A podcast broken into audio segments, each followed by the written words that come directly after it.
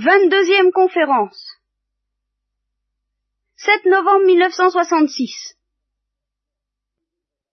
Les Hébreux reçoivent l'ordre de Yahvé de camper, de s'installer, et pendant un certain temps, euh, je ne sais pas si je vous ai raconté la dernière fois le moment où Pharaon prend la décision de courir après. Nous n'avons pas encore vu ça Non. Alors, euh, le roi apprend qu'en effet ils sont partis, et dans des conditions telles que ça laisserait euh, supposer un départ beaucoup plus considérable, beaucoup plus définitif qu'il ne le soupçonnait jusqu'à présent. Alors immédiatement, et pour la N plus énième fois, n'est-ce pas, la onzième au moins, il se dit, ah qu'est-ce qu'on a fait là? Il euh, ne faut pas laisser partir. Alors maintenant, ben, c'est plus tout ça, il ne suffit plus de leur fermer la porte puisqu'ils sont déjà en route, il faut courir après. Alors il réunit 600 chars, tous les chars d'Égypte, chacun d'eux monté par un équipage d'élite, et une fois de plus, on retrouvait la formule que nous avons trouvée depuis le début, qui pose ce problème théologique dont je vous ai souvent parlé d'ailleurs, euh, euh, Dieu fit s'obstiner Pharaon. Fit s'obstiner. Le roi d'Égypte qui donna la chasse aux enfants d'Israël sortant du pays d'une manière si insolente. Alors, ils les poursuivent et ils commencent et ils les retrouvent ils découvrent leur campement. Mais ils ne foncent pas dessus aussitôt, parce que pour des raisons de stratégie euh, dans lesquelles je n'entrerai pas ce soir, ils pensent qu'ils ont le temps. Ils sont coincés, en effet, je crois me rappeler dans le détail de l'histoire, qui n'est pas indiqué dans le, texte même, mais je n'ai plus le livre, qu'il y a deux guets possibles, et l'un des deux est occupé ou difficile, je pense.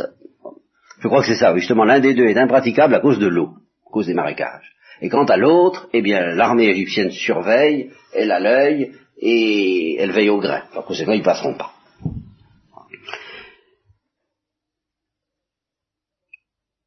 Alors, immédiatement commence, dès que les Israélites, les Hébreux, voient l'armée des Égyptiens, commence pour la première fois un leitmotiv qui va devenir fastidieux, à force de se répéter, mais qui est euh, dont, la, signification spirituelle est tellement importante, je ne vous la dégagerai pas tout de suite, je vous signale simplement le leitmotiv pour le moment. Nous y reviendrons après à une autre occasion parce que nous ne manquerons pas d'occasion de revenir sur ce point.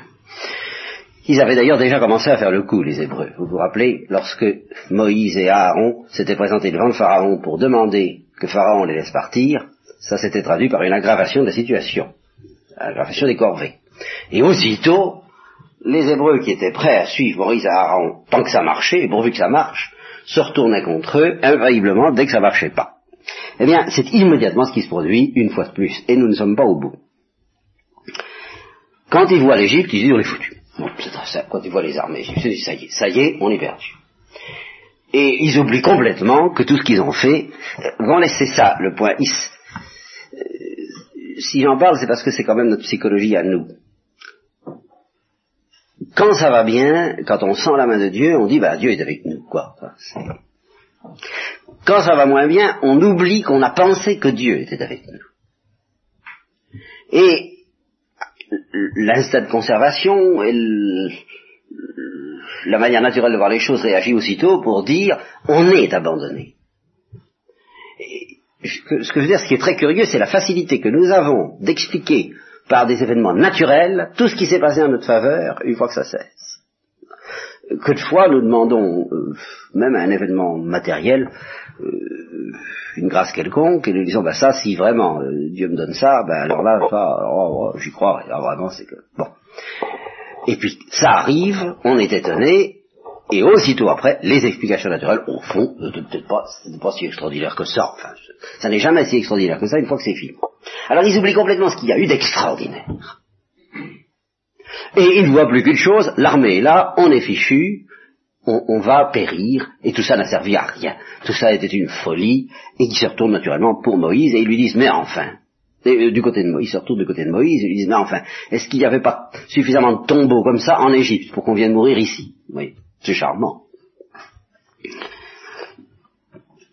Est-ce qu'on ne te disait pas Oui, c'est ça. La sagesse. la sagesse du monde. Ça existe bien, ça, vous savez, la prudence du monde. Est-ce qu'on ne te l'avait pas dit quand, justement, précisément en laisse-nous tranquilles. On est bien comme ça. Ah, oh. Ça nous plaît. Le, le texte admirable, n'est-ce pas? Il nous plaît de servir les Égyptiens. Voyez-vous? Ça, dans, dans, le médecin malgré lui, et s'il me plaît à moi d'être battu, quoi. Vous voyez, c'est ça nous plaît de servir les Égyptiens. Pourquoi? Bah Parce que euh, nous aimons quand même mieux les servir et vivre que d'être libres mais de mourir dans le désert. Alors Moïse fait ce qu'il peut, hein, pour les encourager, pour leur dire, n'ayez pas peur, a pas peur, euh, Dieu est là. Hein. Tenez bon, vous verrez, vous verrez ce que Dieu va faire pour vous sauver en ce jour. Car ces Égyptiens que vous apercevez, alors là il est soutenu tout de même par la prophétie de Dieu qui lui a dit, t'occupe pas, t'inquiète pas, les Égyptiens, je vais m'en occuper. Tu vas voir. Alors, les Égyptiens, vous les voyez là, hein, bon, ben vous ne les verrez plus jamais. Entendez? Dieu combattra pour vous, et vous, vous n'aurez rien à faire. Et euh, ceci dit, ceci dit, Moïse, après les avoir bien réconfortés, se retourne vers Dieu en lui, disant Ah, je t'en prie, au, secours, au secours, euh, occupe-toi de nous, parce que malgré tout, il n'est pas entièrement rassuré, voyez. Euh. Alors Dieu dit à Moïse, parce qu'il sent bien que Moïse lui-même est prêt à flancher, c'est vraiment toujours et uniquement et encore le problème de la foi, cette histoire-là. Alors il dit à Moïse, pourquoi pousses-tu vers moi de telles clameurs? Qu'est-ce que je te dis? Alors, ça va? Tu, tu y crois ou tu y crois pas hein? Bon. Allez, dis aux enfants d'Israël de repartir. Puis alors, toi, tu prends ton bâton, tu étends la main sur la mer, et tu verras. T'inquiète pas. Euh, passer par le guet, euh, il y a justement...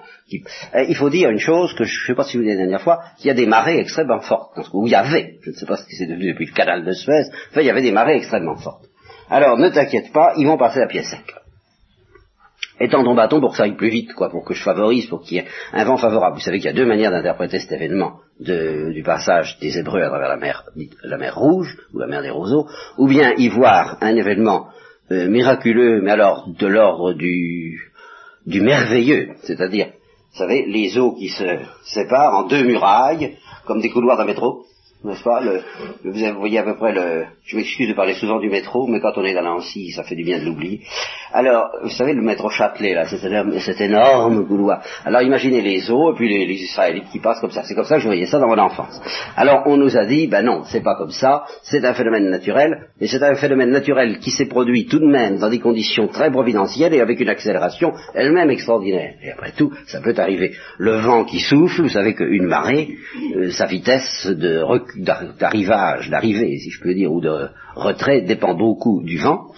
Alors, le vent soufflant euh, fait que la marée sortir avec une rapidité extraordinaire. On peut penser au Mont Saint-Michel, d'ailleurs. Euh, la, marée du Mont Saint-Michel est célèbre pour sa rapidité. Eh bien, pardon? Ah bon, oui, il y a des inondations très graves, oui, je crois, hein, oui, ça. Alors, quelque chose comme ça, quoi. Hein?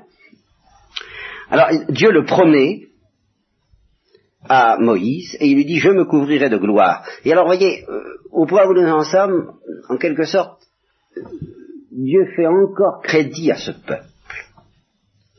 Nous verrons qu'il lui fera crédit longtemps. Pas toujours. J'étudie en ce moment la fin de la, de, la religion juive. Parce que, la, parce que la religion juive a vraiment connu une fin.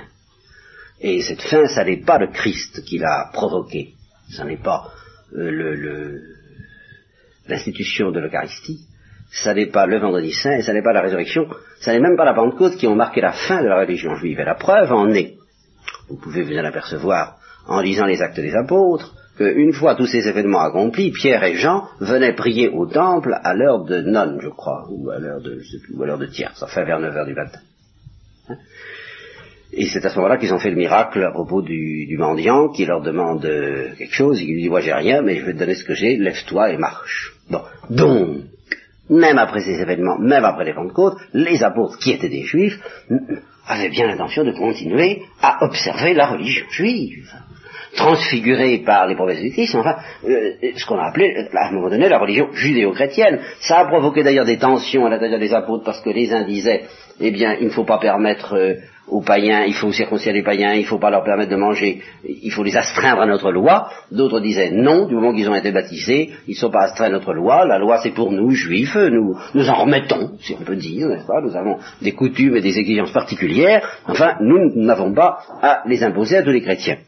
Vous avez donc une tension entre Saint Jacques et Saint Paul, tension que chante le père Cogagnac dans sa chanson, il dit si Jacques n'est pas content, tant pis pour lui, n'est-ce pas? Il met ses paroles dans la bouche de Paul, libérant euh, les, les, gentils de toutes les obligations des juifs, les gentils qui se convertissent au christianisme, mais enfin pendant un certain temps, il y a eu une religion judéo-chrétienne. Et ce qui a mis fin à cette religion chrétienne, c'est un événement effarant, atroce, épouvantable et prédit par le Christ dans une atmosphère de fin du monde. Et alors là, ça, je vous en parlerai pas ce soir parce que ça m'entraîne à être loin, mais c'est ça a déjà en effet une petite saveur de fin du monde parce que ça a tout de même été là la mort de la religion juive en fait, à savoir là, le sac, l'incendie du temple et la prise de Jérusalem par les Romains à la suite d'une insurrection euh, sous une insurrection contre un gouverneur particulièrement odieux. Alors qu'est-ce qui s'est passé à partir de ce moment-là? Eh Il s'est passé que le seul lieu, comme nous le verrons, nous verrons plus tard, n'est-ce pas? Vous avez constaté que dans la nuit de Pâques, ils ont sacrifié, ils ont sacrifié dans chaque famille. Petit à petit, nous verrons qu'ils concentreront le sacrifice autour d'un seul lieu qui s'appellera la demeure, la demeure de Dieu, l'arche d'alliance. Hein. C'est autour de cela qu'on opérera des sacrifices. Et puis, avec la royauté, on construira un temple à Jérusalem, et ce sera le seul lieu où on offrira un sacrifice. Il n'existe pas une seule religion au monde sans sacrifice. Eh bien, le sacrifice euh, des Hébreux s'accomplissait, le sacrifice de la religion juive s'accomplissait à l'intérieur du temple par le sacerdoce lévitique. Bon, le temple est brûlé, eh ben c'est fini, il n'y a plus de religion juive. C'est extrêmement simple, c'est pour ça que pour eux c'était apocalyptique.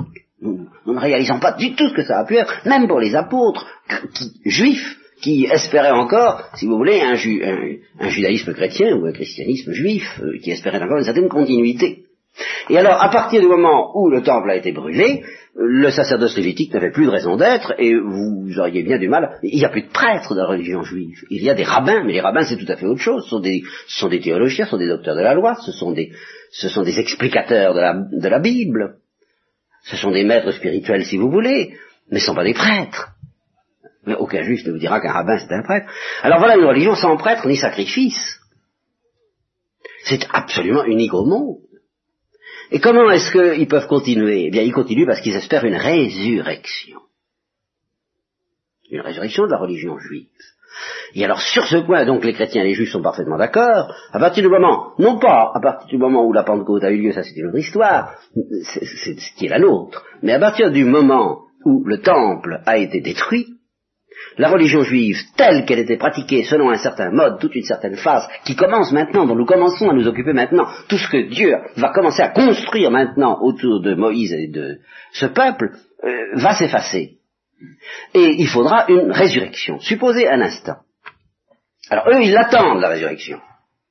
Et nous, nous pensons qu'elle a eu lieu qu'elle a eu lieu selon les promesses faites aux prophètes, c'est-à-dire de manière très extraordinaire, le nouveau temple étant plus fait de main d'homme, mais étant euh, un homme ressuscité, et Dieu et homme Jésus-Christ lui-même, les prêtres étant évidemment tout à fait autre chose, et la Pentecôte constituant cette venue du règne de Dieu en puissance, qui a remplacé la religion juive. Mais imaginez un instant qu'il n'y ait pas eu la Pentecôte, et que nous n'ayons pas toutes les raisons que nous avons de croire à la résurrection du Christ et que par ailleurs les événements strictement temporels de la ruine du temple se seraient produits, eh bien, je suis obligé de dire que la, planète entière serait un désert au point de vue spirituel.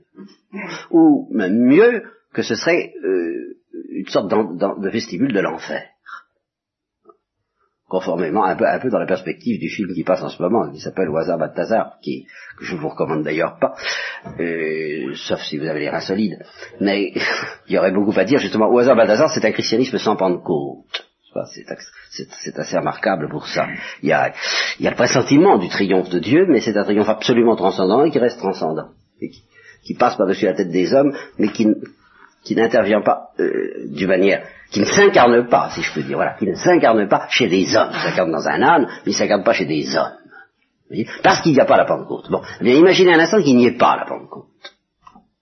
Ben, le monde c'est un enfer. Et les juifs, pieux, les vrais, les, juifs pieux qui existent encore, les 15% que vous trouvez en Israël, ou, tous ceux que vous trouvez dans la diaspora, dans la dispersion des juifs, comme euh, celui qu'un jour je vous ai peut-être lu, vous avez peut-être lu ce texte extraordinaire de Yossel Rachover, le, le texte de Varsovie, là, celui qui a été écrit dans le ghetto de Varsovie, je vous ai lu ça. Bon, eh bien, pour ces hommes-là, le monde est un enfer.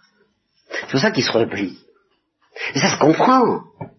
Ils ont le sens qu'il y a une vérité et il la voit absolument, euh, c'est fini, quoi. les, promesses de Dieu, zéro. On attend une résurrection, oui, je sais pas comment, ça vraiment c'est admirable qu'ils l'attendent, mais tant que cette résurrection n'est pas venue, on ne peut rien faire. Vient la nuit où personne ne peut travailler, a dit le Christ. Eh c'est ça qu'ils éprouvent. Une sorte d'enfer. Alors c'est pour ça qu'ils se replient, et là ils essaient de maintenir, tant bien que mal, le souvenir de leur tradition, et ils pleurent sur le mur de lamentation. C'est poignant, mais imaginez qu'il n'y ait pas eu parallèlement, et à la place, et pour remplacer cet espoir formidable, qui tout de même avait tenu le coup pendant 2000 ans, qui avait tout de même résisté à pas mal de choses. Et je vous ai raconté plus tard comment petit à petit la, mort a, fait euh, intervenir sa morsure, comme euh, comme un cancer qui gagne progressivement pour donner à pressentir au peuple juif qu'il était condamné à mort, comme, religion. Et le, premier coup de la mort, c'est la royauté, c'est quand, ils quand ils vont demander un roi. Alors là, Dieu les prévient, vous êtes finis. Et la suite, ben, c'est la décadence, c'est le schisme, et puis l'exil. Et puis nous verrons qu'après l'exil, ils ont repris espoir. Pourquoi? Mais parce que les prophéties leur promettaient, les prophètes leur promettaient une résurrection. Mais quelle résurrection? Ah, la nôtre. Voilà le drame. C'est cette résurrection-là qui leur était promise.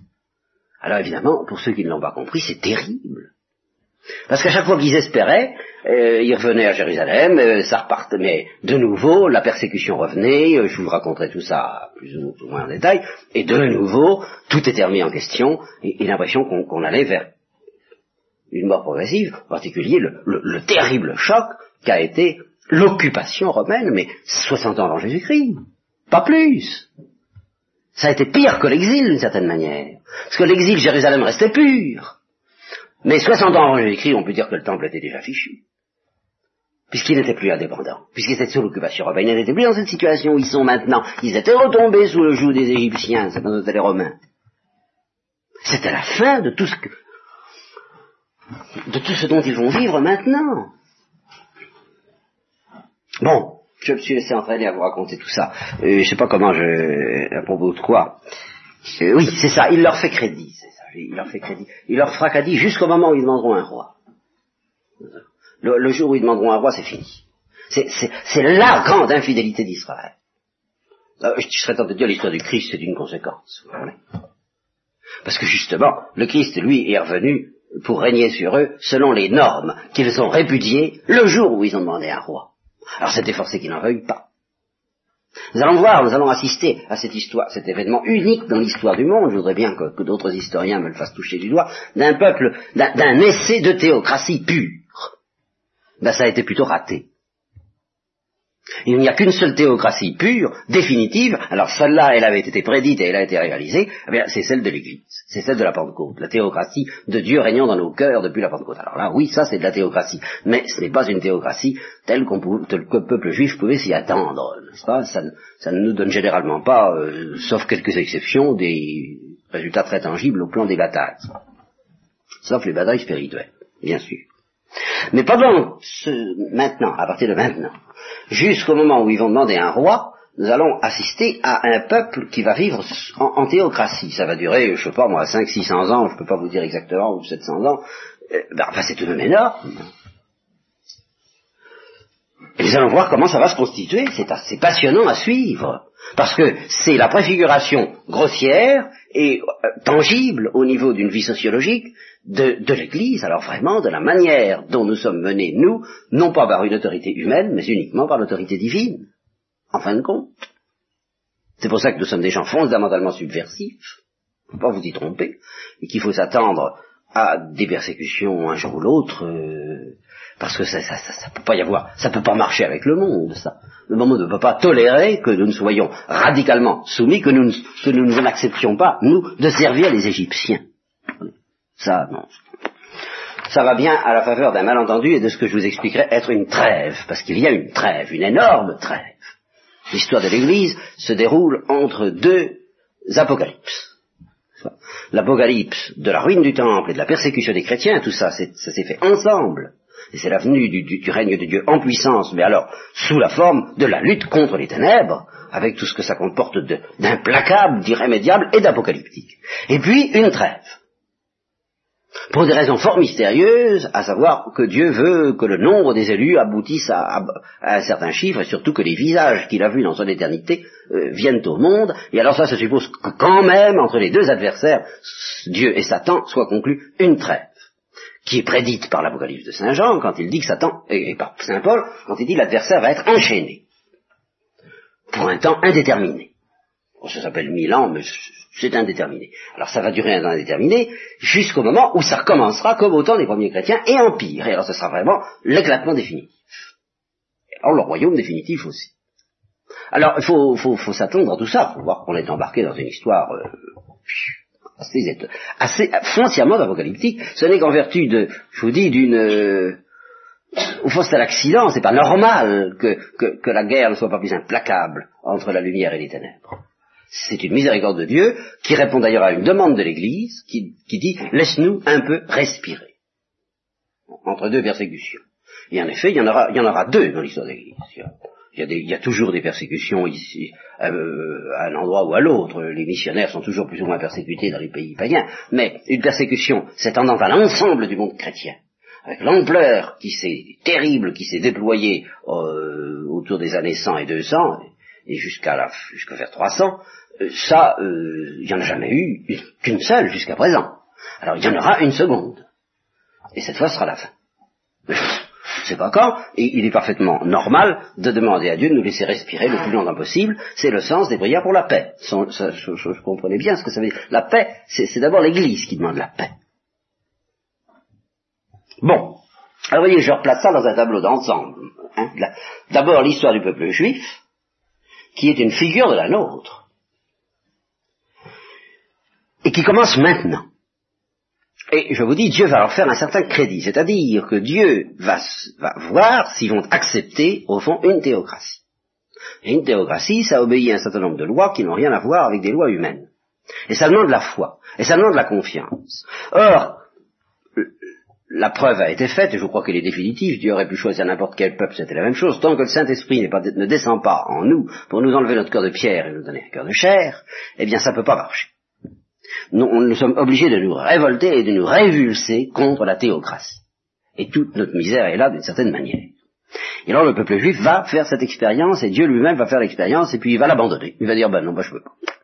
Qu'il prenne un roi. Allez. Ce qui est la mort d'Israël. C'est bien. Seulement, il les prévient en même temps de ce qui va leur arriver, et en même temps, il ajoute des promesses, il dit, ben, un jour viendra où j'inscrirai ma loi dans vos cœurs, et je vous enlèverai vos cœurs de pierre, et je vous donnerai un cœur de chair, et vous, et alors là, c'est dans votre cœur que sera inscrite ma loi, et à ce moment-là, vous la pratiquerez. Voilà. Alors, dès maintenant, euh, euh, donc Dieu va leur faire crédit, mais avec des, des degrés, si vous voulez, au fur et à mesure que l'histoire de ce peuple va se dérouler, ces résistances vont devenir de plus en plus graves aux yeux de Dieu. Pour le moment, ils n'ont pas encore assisté à l'événement spectaculaire de la noyade des Égyptiens. Alors, on leur fait crédit, ils n'ont pas l'air d'être très rassurés, ils aimeraient mieux servir les Égyptiens, ça fait rien. Ils vont voir ce qu'ils vont voir. Euh, je trouve normal qu'ils doutent encore, semble dire Dieu. Et les Égyptiens eux-mêmes, dit Dieu à Moïse, seront persuadés que je suis Yahvé quand je me serai couvert de gloire. Voyez, c'est pas encore fait. Quand je me serai couvert de gloire aux dépens de Pharaon, de ses chars et de ses cavaliers. Alors, quand vous chantez, euh, comme je l'entends évidemment euh, souvent maintenant à Pâques, euh, il jeta à la mer, comment c'est déjà, cheval et cavalier, n'est-ce pas? Oh, évidemment, ça ne dit pas grand-chose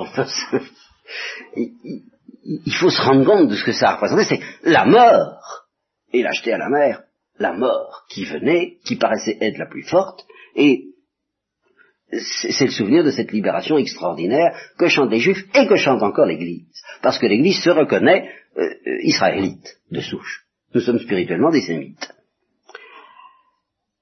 L'ange de Dieu qui marchait en tête des armées d'Israël changea de place et marcha à l'arrière-garde. La colonne de nuée se déplaça de l'avant à l'arrière, où elle se tint, c'est-à-dire que elle masque la manœuvre des Hébreux aux yeux des Égyptiens. Elle prit position entre l'armée des Égyptiens et celle d'Israël, alors les Égyptiens ne voient pas très bien ce qu'ils font, ils savent plutôt bien où il faut aller pour les coincer. La nuée était ténébreuse et la nuit s'écoula. Vous voyez, personne ne bouge. La nuit s'écoula sans que de toute la nuit les armées puissent se rapprocher l'une de l'autre. À ce moment-là, Moïse étend la main sur la mer, Dieu refoule la mer toute la nuit par un fort vent d'est. Donc vous voyez que ça, ça ne se présente pas nécessairement comme euh, de la prestidigitation. Et il l'a mis à sec. Les eaux se fendirent, ça c'est poétique, et les enfants d'Israël s'engagèrent dans le lit asséché de la mer avec une muraille d'eau, toujours considérée comme poétique par les gestes actuels, mais vous ne c'est pas obligé, si ça vous plaît, de penser qu'il y avait vraiment une muraille. Vous pouvez la c'est long. Hein enfin, moi je veux. Alors, avec une muraille d'eau à leur droite et à leur gauche. Alors les Égyptiens brusquement s'aperçoivent, ah ça y est, ils ont passé par là, il a passé par ici, il repasse par là, bon, allons-y, n'est-ce pas? Et ils s'engagent donc à leur suite dans le lit de la mer. Alors à la veille du matin, Yahvé, qui avait dû s'occuper d'autre chose entre-temps, euh, regarda, de la colonne de feu et de nuée vers la mer des Égyptiens. Il dit, tiens, ils sont là. Ah bon. Euh, et il y jette la confusion. Alors vous comprenez, en effet, il faut reconnaître d'abord déjà que d'un simple point de vue naturel, entre des piétons et des chars, quand il s'agit euh, de marécage, les piétons ont un léger avantage, parce que les chars s'embourbent, et c'est ce qui est arrivé. Il enraya les roues de leurs chars qui n'avançaient plus qu'à grand-peine. Euh, les Égyptiens s'écrièrent, à ce moment-là, ils sentent venir le vent, ils sentent tourner le vent.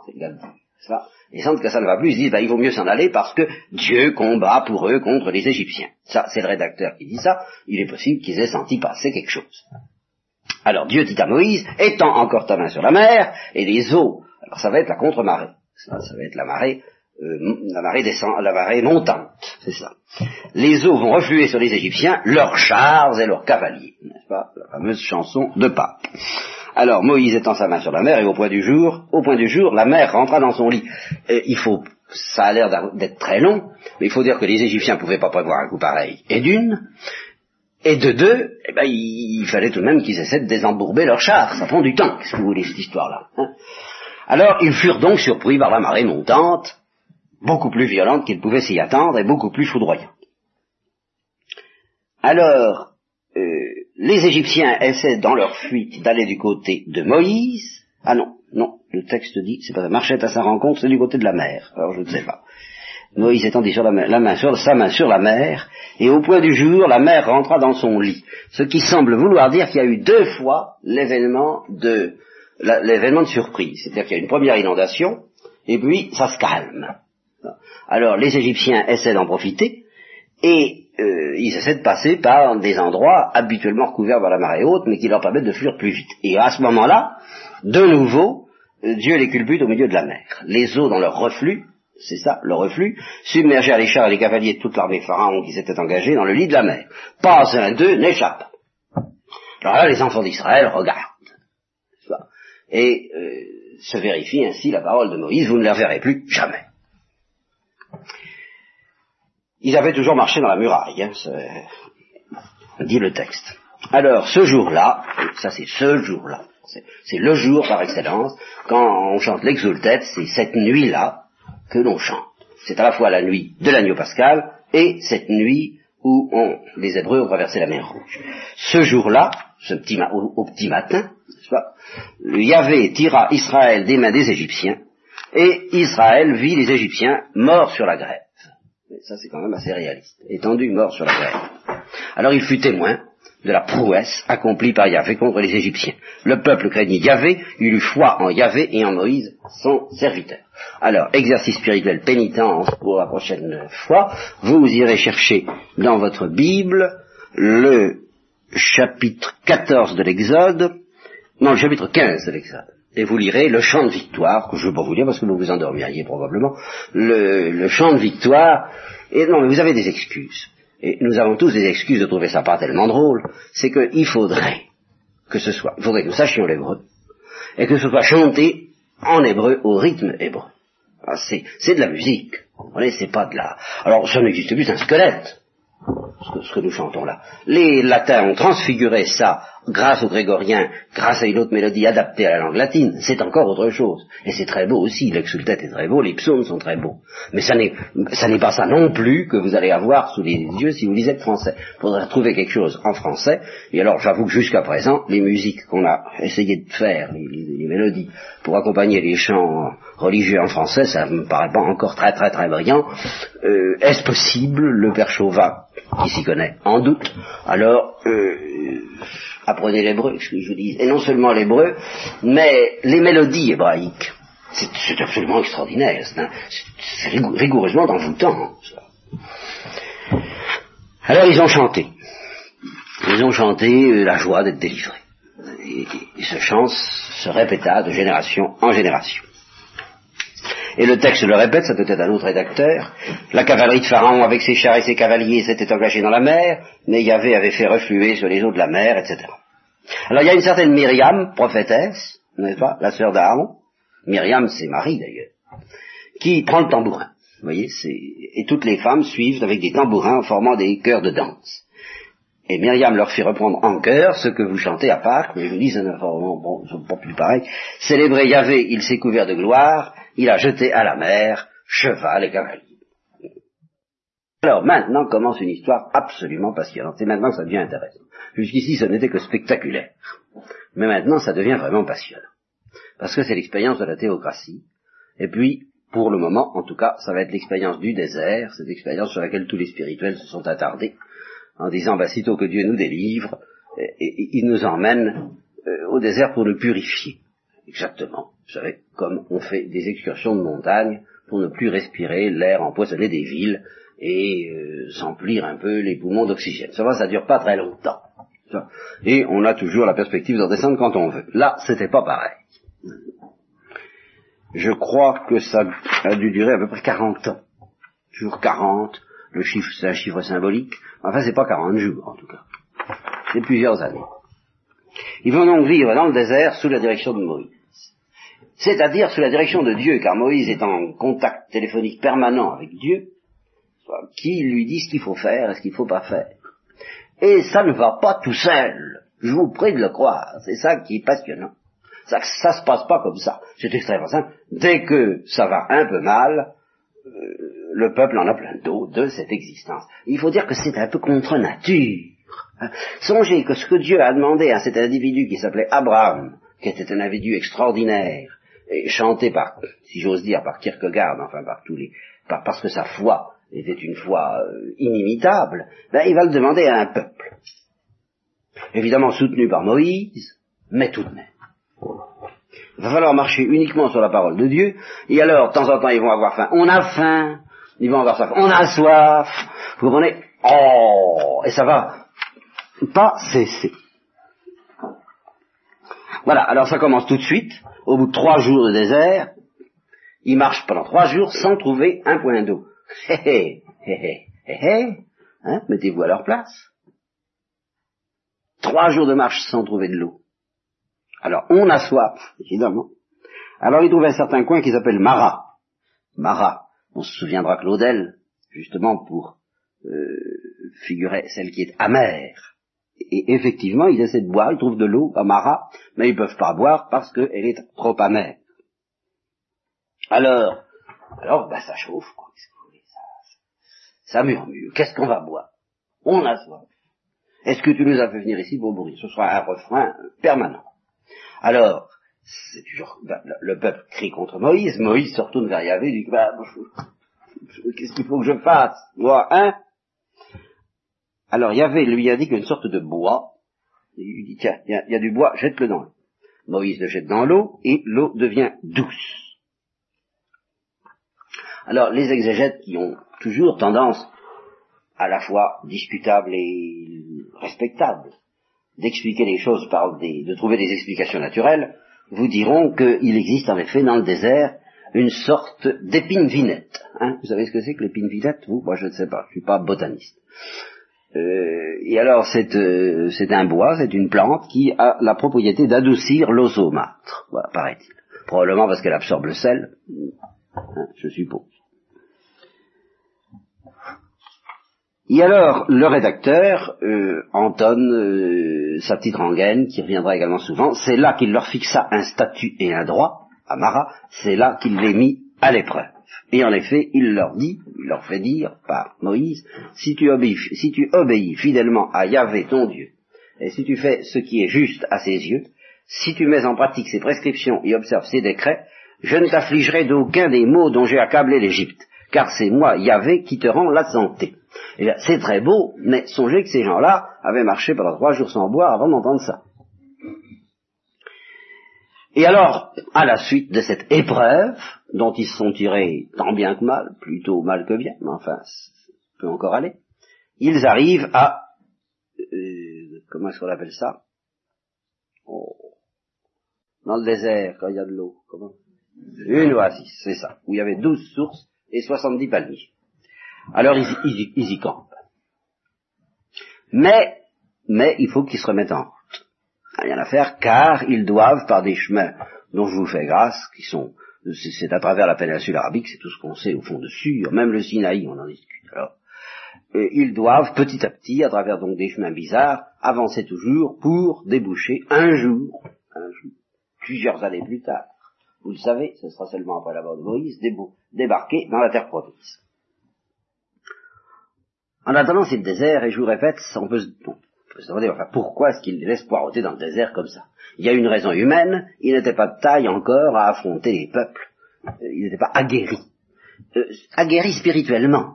Pour affronter ces peuples, euh, il va falloir, avec lesquels il va falloir batailler sérieusement, je vous préviens tout de suite. Eh bien, il faut la foi. Parce qu'à tout moment, ça va être du 10 contre 1. Vous comprenez, du 10 contre 1, ça va très bien à condition qu'on soit sûr d'être soutenu par, par en haut, mais tant qu'on ne l'est pas. Alors Dieu les voit, il dit non, ils sont pas ici. Non, c'est pas ça. Ils sont pas bien. On va les faire un peu mariner dans le désert. Et alors là, nous en arrivons à la deuxième explication, l'explication spirituelle, effectivement.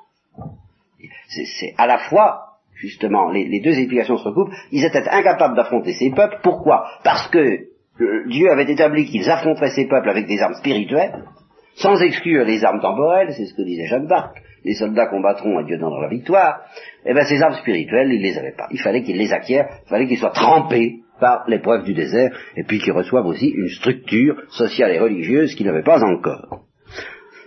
Donc, ils sont obligés de se remettre en route et ils atteignent un autre désert situé entre Elim et Sinaï, je m'excuse de ne pas avoir la carte, le quinzième jour du second mois. Vous voyez, ça avait déjà duré un mois et demi, après la sortie d'Égypte. Alors, de nouveau, ça reva plus. On, oh, tant qu'à mourir, on aurait bien mieux, on serait mort beaucoup mieux chez les Égyptiens. Hein. Là, on était devant des marmités de viande, et on mangeait du pain à tout notre sou. Alors, tu nous as amenés dans ce désert pour faire mourir de faim tout le monde. Bon, dit Yahvé à Moïse, qui naturellement s'empresse de lui transmettre les revendications du peuple en lui disant ça chauffe, euh, ça va bien, je vais vous faire pleuvoir du pain du haut du ciel. Alors ici, hein, n'oublions pas l'image de l'Eucharistie qui commence. Et euh, toujours à propos de ce même scandale, voyez, quand, quand le Christ parlera du pain descendu du ciel que lui il doit donner, euh, il y aura cinq mille juifs au départ et douze à l'arrivée. Hein, c'est un poignard entre Dieu et le peuple qui est en cause.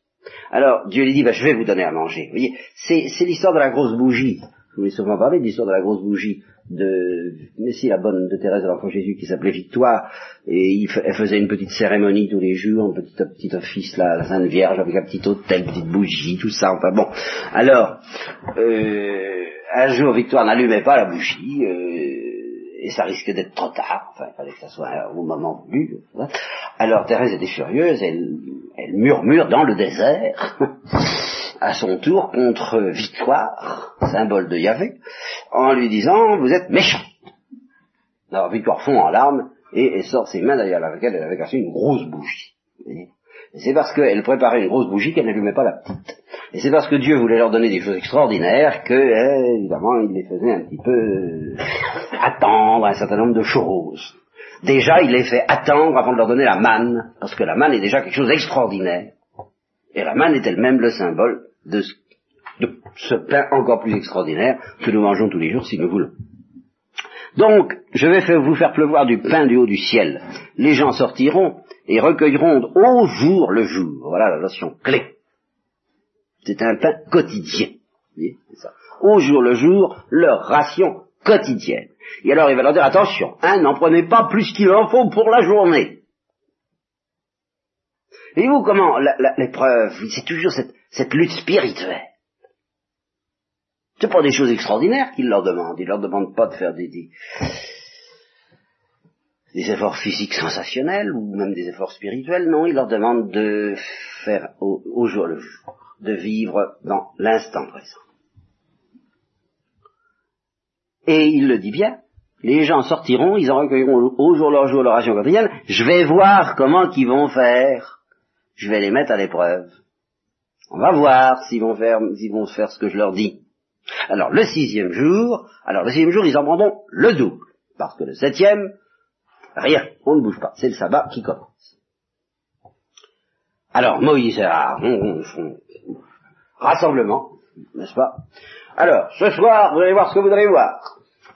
Que c'est Dieu qui est avec nous, ou Jean qui l'avait par la foi. Vous allez voir ça. C'est lui qui vous a fait sortir du, pays d'Égypte, et demain matin vous verrez de vos yeux, toujours la même chose, la gloire de Yahvé. Parce qu'il vous a entendu murmurer contre lui. Et alors ici, et alors ici, un cri que je voudrais bien vous transmettre, comme étant celui de tous mes, de, tout le syndicat. De tout le syndicat des prophètes, prêtres, prédicateurs, prêcheurs, conseillers, directeurs spirituels et autres, pas? Le cri du syndicat. Nous, que sommes-nous pour vous en prendre à nous? Et Moïse leur dit, euh, Yahvé vous donnera ce soir de la viande à manger, de la viande à manger. Alors là, je sais pas très bien, je ne sais pas si le texte l'explique comment il leur a donné la viande à manger. Ça, il n'y a pas beaucoup de détails là-dessus. Et au matin, du pain à satiété. Car Yahvé a entendu vos murmures contre lui. Nous, que sommes-nous? Vous voyez, qu'est-ce que vous voulez qu'on y fasse? C'est pas nous. Et alors, retenez bien ça, oui. Ce n'est pas nous, c'est Dieu que vos murmures atteignent. Parce que le peuple n'avait pas du tout conscience de s'en prendre à Dieu dans cette histoire-là. Ça, n'a jamais, ça n'a pas changé. Ils s'en prenaient à Moïse. Tu nous as fait venir, c'est toi qui as fait ça, c'est toi qui nous as ramenés ici. Alors moi, je ne juge plus rien, alors il va me trouver, il avait lui dit, mais qu'est-ce que vous voulez que je leur dise, moi, c'est tout même pas de ma faute, enfin, hein je suis, je suis pris entre l'enclume et le marteau, moi, dans cette histoire. Eh oui, c'est un petit peu ça. Alors, Moïse dit à Aaron, allez, donne cette, c'est ton lieutenant, Aaron, donne cet ordre à la communauté entière des enfants d'Israël, présentez-vous devant Yahvé, car il a entendu vos murmures. Et alors, il voit, il se tourne vers le désert, il voit la gloire de Yahvé apparaître en forme de nuée. Ça, cette notion de nuée, très importante et très mystérieuse, je vous ai déjà parlé de la colonne de nuée, il faudra que nous reparlions un jour de la prophétie du Christ, qui est très difficile à interpréter, quand il dit à Caïphe, vous verrez le Fils de l'homme venir sur les nuées. Ça reprend une prophétie de Daniel, ça ne signifie pas nécessairement euh, la parousie avec tout l'éclat des trompettes et tout ça, c'est autre chose. La venue en forme de nuée, eh bien voilà, c'est quelque chose comme ce qui se passe en ce moment dans le désert. Alors, Yahvé parla à Moïse en ces termes, j'ai entendu les murmures des enfants d'Israël, alors, entre les deux soirs, vous mangez de la viande. Je sais pas, sais pas quelle viande encore une fois. Non, ça, je vous donne le texte tel qu'il est. Et le matin, vous mangez du pain. Et alors à ce moment-là, vous reconnaîtrez que moi, Yahvé, je suis votre Dieu. Là, il y en a peut-être parmi vous qui sont au courant et qui pourraient me coller et me dire que je ne connais pas bien la Bible, parce qu'en effet, j'avais oublié l'histoire des cailles. la viande, ce sont les cailles qui descendent le soir et qui couvrent le champ. Et le lendemain matin, alors le lendemain matin, quelque chose de beaucoup plus mystérieux une couche de rosée recouvrait les entours du camp. Cette couche de rosée, une fois qu'elle se fut évaporée, laissa apparaître sur la surface du désert quelque chose de menu, de granuleux, de fin, comme du givre sur le sol. Un peu ces corps sublimés qu'on prête aux soucoupes volantes. Vous savez, quand on arrive à les... Hein.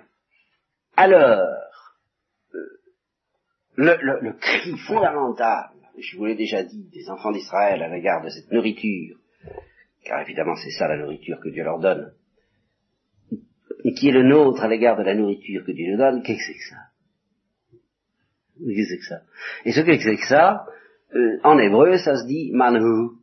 Manhu. Voilà. Et c'est ça la manne. La manne, c'est qu'est-ce que c'est que ça? Vous le saurez. Vous retiendrez la traduction. Et c'est très important parce que ça se rattache aux attributs, aux attributs par où Dieu ne ressemble à rien. Toujours la même chose. Euh, comment pouvez-vous saisir Dieu en tant qu'il ne ressemble à rien? Par mode d'interrogation. Qu'est-ce que Dieu? Le, mystère de Dieu en tant qu'il ressemble à quelque chose, alors vous pouvez dire, bah, il est bon, il est sage, mais il y a un au-delà. Et cet au-delà, bah, vous, il n'y a qu'une seule manière de le nommer, qu'est-ce que c'est que ça? Et c'est comme ça que saint Thomas me dit, qu'est-ce que Dieu? Manu. Voilà. Voilà la manne. C'est le côté inscrutable, impénétrable de Dieu. Euh, je serais tenté de dire inassimilable si ce n'était pas précisément la nourriture qu'il nous donne. Mais c'est l'aspect par où cette nourriture est absolument déconcertante pour nous. Donc, qu'est-ce que c'est que ça? Eh bien, il a dit, ben ça c'est le pain. Voilà. Vous n'avez qu'à en manger, celui que Dieu vous donne comme nourriture. Alors attention, hein, chacun selon ses besoins. Un gomorre par personne. Alors, vous allez être tout de suite fixé grâce aux notes, euh, parce que le, le gomorre, c'est la dixième partie d'un EFA. Alors, évidemment, vous voyez tout de suite. Hein. Alors, je ne veux pas vous faire de vous faire languir, ça fait à peu près 4 litres. C'est déjà pas mal. Ça dépend du poids et de la densité de la nourriture en question. Moi, je ne sais pas. Enfin, un gomorre par personne, et vous en prendrez pour toute votre famille, et puis c'est tout. Les uns plus, ou moins selon les cas. Alors, c'est ce qu'ils font. Et quand ils eurent bien euh, mesuré, lorsqu'ils mesurèrent leur récolte au Gomorre, celui qui avait recueilli beaucoup de manne n'en avait pas en excédent, et celui qui n'en avait que peu ramassé en avait néanmoins suffisamment, car tout le monde en avait recueilli selon ses besoins. Parce que chacun avait fait ce que lui avait dit Moïse. Bon.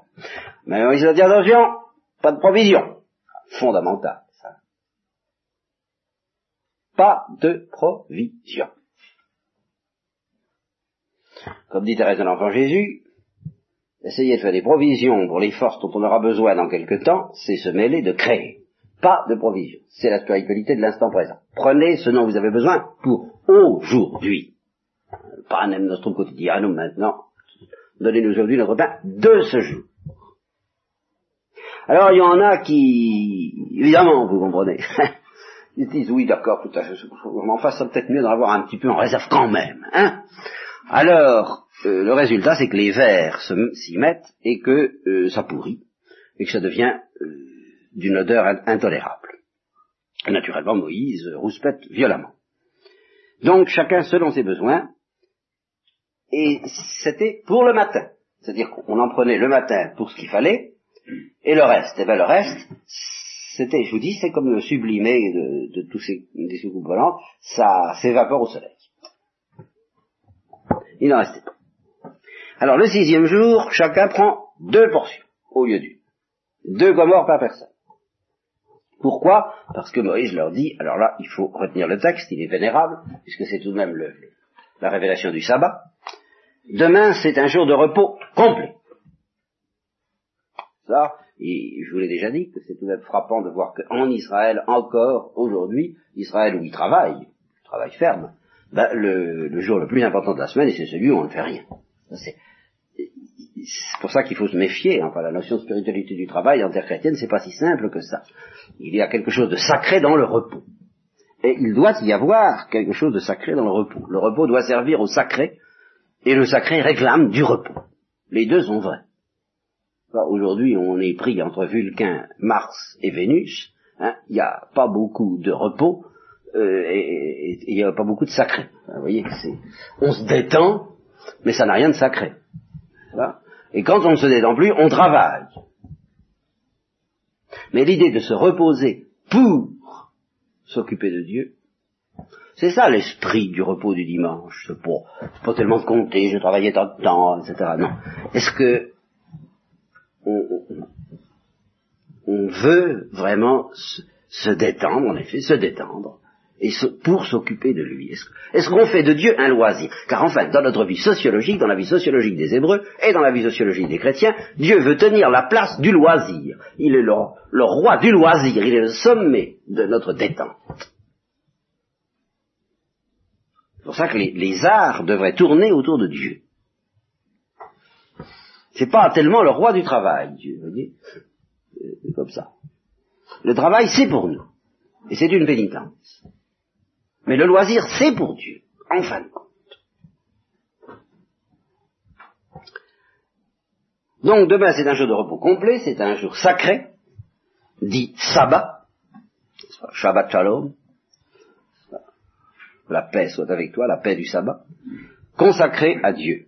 Alors mettez au four ce que vous voulez y cuire, faites bouillir ce que vous voulez faire bouillir, tout le surplus, mettez-le en réserve pour le lendemain. Car cet ordre est adressé le vendredi. Dis, voilà ce que vous... Dépêchez-vous, préparez tout pour pouvoir ne penser qu'à Dieu demain. C'est ça l'idée. Même si les pharisiens en ont fait et en font encore quelque chose qui nous paraît ridicule, on ne porte pas un petit paquet à la main le jour du sabbat parce que c'est travaillé, vous comprenez, ou on n'allume pas, on ne répond pas au téléphone chez les plus purs, d'entre les purs, parce que c'est travaillé. Évidemment, là, ça va plus, ça, ça, ça déraille un peu. Mais l'esprit, c'est ça.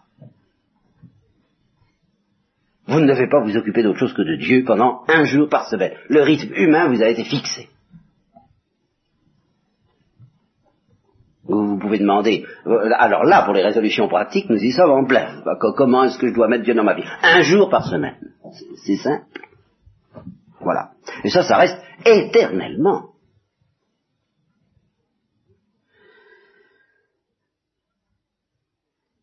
Bon, tout le surplus, donc, mettez-le en réserve pour demain. C'est ça. Ils le mirent en réserve, ils obéissent à Moïse, alors à ce moment-là, cette réserve, eh ben, ça donne pas de mauvaise odeur. C'est très curieux.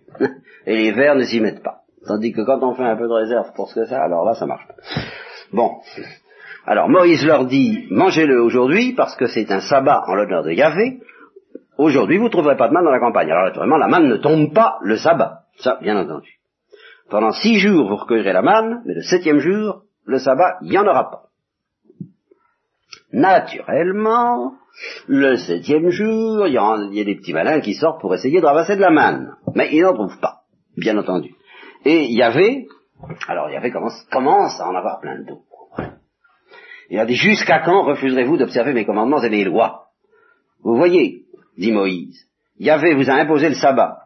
Aussi vous procure-t-il le sixième jour de quoi manger pendant deux jours. Alors restez où vous êtes, que personne le septième jour ne sorte de chez soi. Alors le peuple s'abstient le septième jour de tout travail. La maison d'Israël donna le nom de man à cette substance, ça c'est un autre texte, puisqu'on vient de le dire tout à l'heure, c'est une autre, une autre rédaction. Euh, si elle n'avait pas été si blanche, on aurait dit de la graine de coriandre. Avis encore aux botanistes qui pourront peut-être m'expliquer ce que c'est que la graine de coriandre. Et elle avait un goût de galette au miel.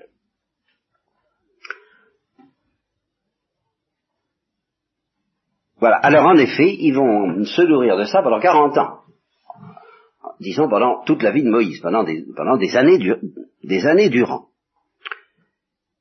Jusqu'à leur arrivée aux confins de la terre de Canaan. Voilà. Et le Gomorre, on vous le rappelle, pour des fois vous auriez oublié, n'est-ce pas, le, Gomorre vaut un dixième des femmes. Alors, après ça, après avoir eu faim, eh bien, de nouveau, ils ont soif. Et ils campent à Raphidim, où il n'y a pas d'oasis. Alors, ça recommence, donne-nous de l'eau, on veut boire. Moïse lui dit, mais qu'est-ce que vous voulez que j'y fasse, moi? Mais adressez-vous à Dieu, hein? C'est lui que vous mettez à l'épreuve. Le peuple, alors vous voyez, c'est tout de même, dis là tout de même des excuses, quoi. Torturé par la soif en ce lieu. Tout de même. Eh, il n'y a pas de doute, il les traite, euh, il les mène là. Il veut vraiment obtenir de la confiance, hein eh bien, en fait confiance, il recommence sa rengaine. Pourquoi tu les as fait sortir d'Égypte? C'était pour nous faire mourir de soif, moi, mes enfants et mes bêtes. Alors Moïse se retourne vers Dieu et lui dit, écoute, ils sont, ils vont me lapider, qu'est-ce qu'il faut que je fasse? Moi, je, ça va plus, hein. Et à ce moment-là, Moïse doute, à son tour. Et c'est là que, dans la tradition, on, on interprète en terre chrétienne que c'est à ce moment-là qu'il a perdu le privilège d'entrer en terre promise. C'est comme ça qu'on disait dans Manger le temps. Parce qu'il a douté. En tout cas, ça c'est certain, nous allons le voir tout de suite. Il a douté. Yahvé répond à Moïse, mets-toi en tête du peuple, prends en main le bâton dont tu as frappé le fleuve au moment de la poursuite des Égyptiens. Moi, je me tiendrai là devant toi sur le rocher, en Horeb. Donc, euh, voyons du côté du Sinaï. Tu frapperas le rocher, l'eau en jaillira, et le peuple aura de quoi boire. Ainsi fit Moïse, et ce lieu reçut le nom de Massa et Mériba, en raison, ça veut dire querelle, en raison de la querelle cherchée par les enfants d'Israël et de l'épreuve à laquelle ils avaient soumis Yahvé en émettant ce doute. Dieu est-il, oui ou non, parmi nous? Alors à ce moment-là, première guerre. Ils sont dans le désert, ça n'est déjà pas drôle, mais malgré tout, on va un petit peu les entraîner et on va leur montrer comment ça se passe, comment Dieu est avec eux quand ils combattent. Alors, histoire de leur faire les, de leur faire un peu les dents, euh, on envoie les Amalécites qui attaquent Israël à Raphidim. Alors, euh, Moïse va chercher un certain Josué, dont on entendra beaucoup parler par la suite. Il lui dit, prends des hommes, et demain matin tu vas sortir et tu vas combattre Amalek. Moi, je prendrai position au sommet de la colline, le bâton de Dieu à la main. Alors Josué fait comme lui avait dit Moïse, il sort pour combattre Amalek. Il y a trois prophètes qui sont en haut de la colline, Moïse, Aaron et Our. Or, voilà ce qui se passe. Ça bataille, ça bataille. Alors c'est justement pour ça que Dieu avait permis la chose, c'est pour, c'est une sorte de, vous savez, des travaux pratiques, quoi, une sorte d'expérience, pour leur apprendre comment ça se passe. Ils s'aperçoivent à l'expérience que Moïse, n'est-ce tient le bâton, puis alors il y a des moments où il commence à se fatiguer un peu. Et alors, sitôt qu'il baisse un peu le bras, les, les Amalécites commencent à rentrer dans le chou des, des, Hébreux, et ça va plus du tout pour la mer. Alors, ils relèvent vite le bras, n'est-ce pas? Alors, ça repart en faveur des Israélites. Ah, je vous lis le texte, moi. Hein. Tant que Moïse tenait ses bras levés, Israël était le plus fort. Hein et quand il le laissait tomber, parce que quand même, hein, hein, pensez, eh bien, Amalek avait l'avantage. Alors, ça commençait à poser, à la longue, parce que ça a duré plusieurs heures, ça commençait à poser un problème. comment il va tenir le coup Alors on met des pierres sous son bras pour que ça tienne, voyez Comme les bras de Moïse étaient engourdis, euh, il prit une pierre et la mit sous lui. Alors il s'assied dessus, tandis qu'Aaron et Our lui soutenaient le bras. il est bien fort, l'un d'un côté et l'autre de l'autre. Ça, euh, il était vraiment bien aidé. Alors, de cette manière, les bras de Moïse ne fléchirent plus jusqu'au coucher du soleil. Josué décima Amalek, c'est-à-dire qu'il les tua, et, il passa les gens par le fil de l'épée. Ça, c'est la première fois, je vous promets que c'est pas la dernière. Bon, eh bien, dit Moïse, euh, dit Yahvé à Moïse, c'est bien une valeur d'exercice pratique, euh, tu vas mettre ça par écrit dans un livre pour en perpétuer le souvenir. Et tu déclareras à Josué que j'effacerai la mémoire d'Amalek de dessous les cieux. Puis Moïse bâtit un autel. Vous voyez que la notion du culte n'était pas encore très précisée. Elle se précisera par la suite, quand nous aurons le décalogue, et surtout l'âge d'alliance. Moïse bâtit un autel qu'il nomma Yahvé euh, car avec des explications euh, hébraïques. Voilà.